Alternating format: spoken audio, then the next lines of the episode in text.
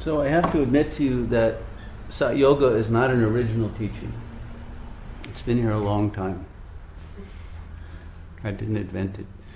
In fact, you could say it's a form of Methodism.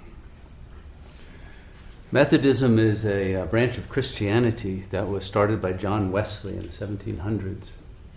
And it was part of a, an efflorescence of uh, Christian love. And Wesley was very moved in his childhood by uh, the writings of uh, William Law, Thomas à Kempis, and others. And he wrote a book on Christian perfection. And the idea of Christian perfection was the perfection of one's love for God. And he felt that one could achieve through that the salvation. There were arguments about whether you could actually be truly, totally sinless or only relatively so, because of whether your love would be strong enough to dissolve the ego. This has always been the great uh, divide in Christianity. And he himself had a very, uh, uh, let's say, a difficult confrontation with human love that led him into a hell realm. And the location of his hell realm was Georgia, actually, Savannah, Georgia. He uh, was invited there to be a, a, a, preacher by Governor Oglethorpe. And, uh, you know, in those days, you didn't just cross the Atlantic in a few hours. Uh, he got on a ship in October and didn't get, get uh, to Georgia until the next February. Along the way, there was a uh, there were two groups on this ship: the, the English group that he was with, and the Moravian Christians. And there was a, a tempest at sea one day, and uh, the English were freaking out and losing it in their pants and everything else. And the Moravians were sitting there chanting and praying and laughing and, and singing and uh, feeling very, uh, very trustful of God. And he thought, well, you know, maybe they've got the right approach, and uh, we're not quite there yet. But actually, a worse thing happened. He, he had a shipboard romance uh, with a woman, ironically named Sophia, and uh, it went bad as most uh, Chakra 2 endeavors do. And uh, he was advised by the Moravian minister to back away from this woman. But he didn't do it uh, in as graceful a way as possible. She made a stink about it.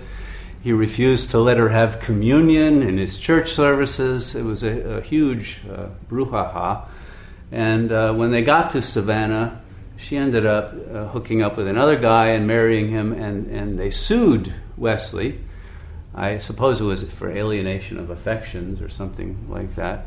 But anyway, he was put on trial, and it, this was a horrible tarnishing of the poor minister's uh, reputation right at the beginning of his career. He barely survived. I think it was a hung jury or a mistrial or something. Barely got out of it.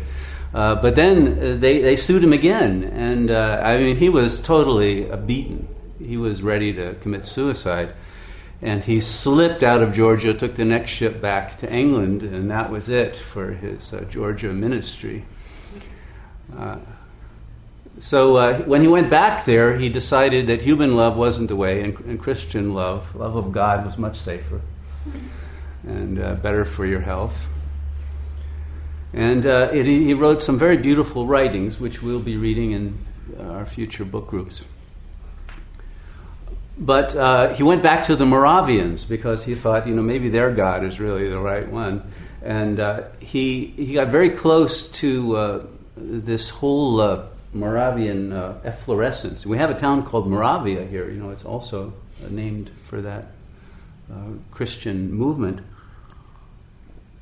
And he was um, thinking of joining them, but they were dancing very close to a form of Christianity called Quietism. And Quietism had recently been declared a heresy. So he didn't want to get into yet another trouble with the law, and uh, he moved into another direction. But Quietism is very interesting as a Christian movement, and it was a continuation of an earlier movement called Hesychasm. And Christianity has always had these uh, movements of what we would call Advaita, or non duality. The original Christianity, there's good evidence that Gnostic Christianity, as discovered in the Nag Hammadi texts, was, uh, was a religion of non duality. What remains of non duality is the statement, I and the Father are one, by Jesus. But he's the only guy who gets to experience that. You know, he's the only begotten son, and the rest of us are stepchildren or whatever, but we don't get to have full union with God in Christianity. And the problem is, if you do, it, it threatens, of course, the chain of command from the Pope on down, or depending on the, the Anglican guy at Westminster, whoever it happens to be.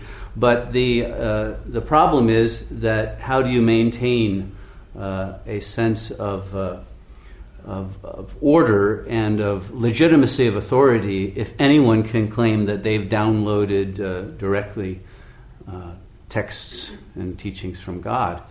Now, if you go to the East, where non duality is the core teaching of both Hinduism and Buddhism and Taoism and uh, pretty much all of the dharmas of the East, uh, they don't have this problem.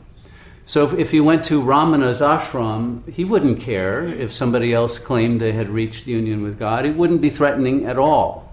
Ramana would say, "Wonderful," you know, uh, or uh, or not, depending on the validity of it. But it wouldn't uh, threaten anything. And if somebody wanted to start their own ashram, fine.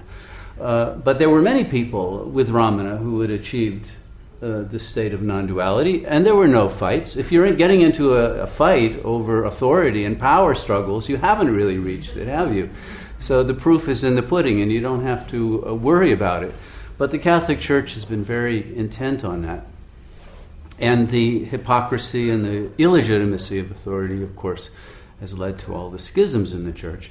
But there have been very uh, violent put downs of these non dual movements, whether the Cathars and the Albigensians and all of them. Uh, I mean, there are thousands of them, literally, uh, through time, and they have been very ruthlessly destroyed.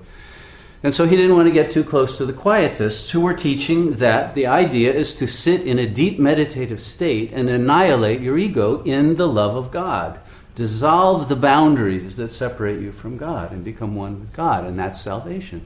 Well, this is Zen Buddhism, right? This is.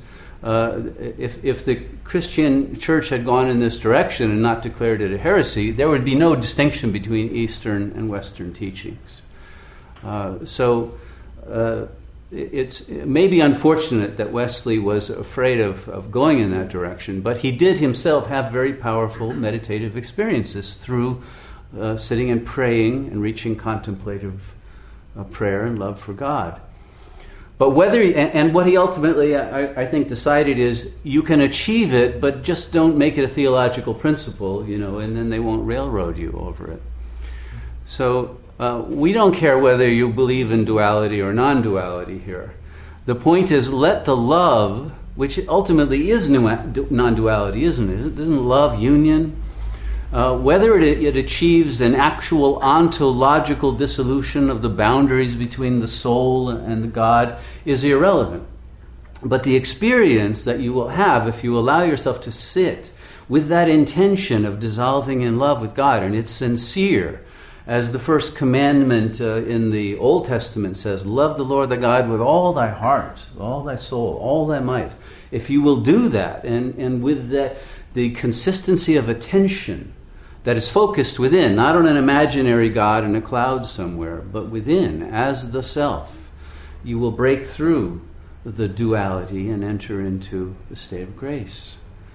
And so, all the traditions, East and West, both are aware of this. And whether they make it a theological principle or not, this is what prayer is. Prayer and meditation are the same thing, there's, there's no real distinction. And when you reach that state, there will not be an ego to be questioning about whether this is uh, duality or non duality. You will be in a state of joy and bliss, and, and, there won't be a mind that cares to quibble about these things. And this is the most healing possible experience that a human being can have. And so I recommend that you have this love. And whether the love is for God or for nirvana or your Buddha nature or Allah or uh, any name that you wish to give to this ultimate reality that is the source of consciousness, the source of life, the source of power, the source of goodness. Uh, join that with love. Enter into oneness with that power within you, and you will be liberated from all suffering and all pain and all confusion and achieve a state of grace.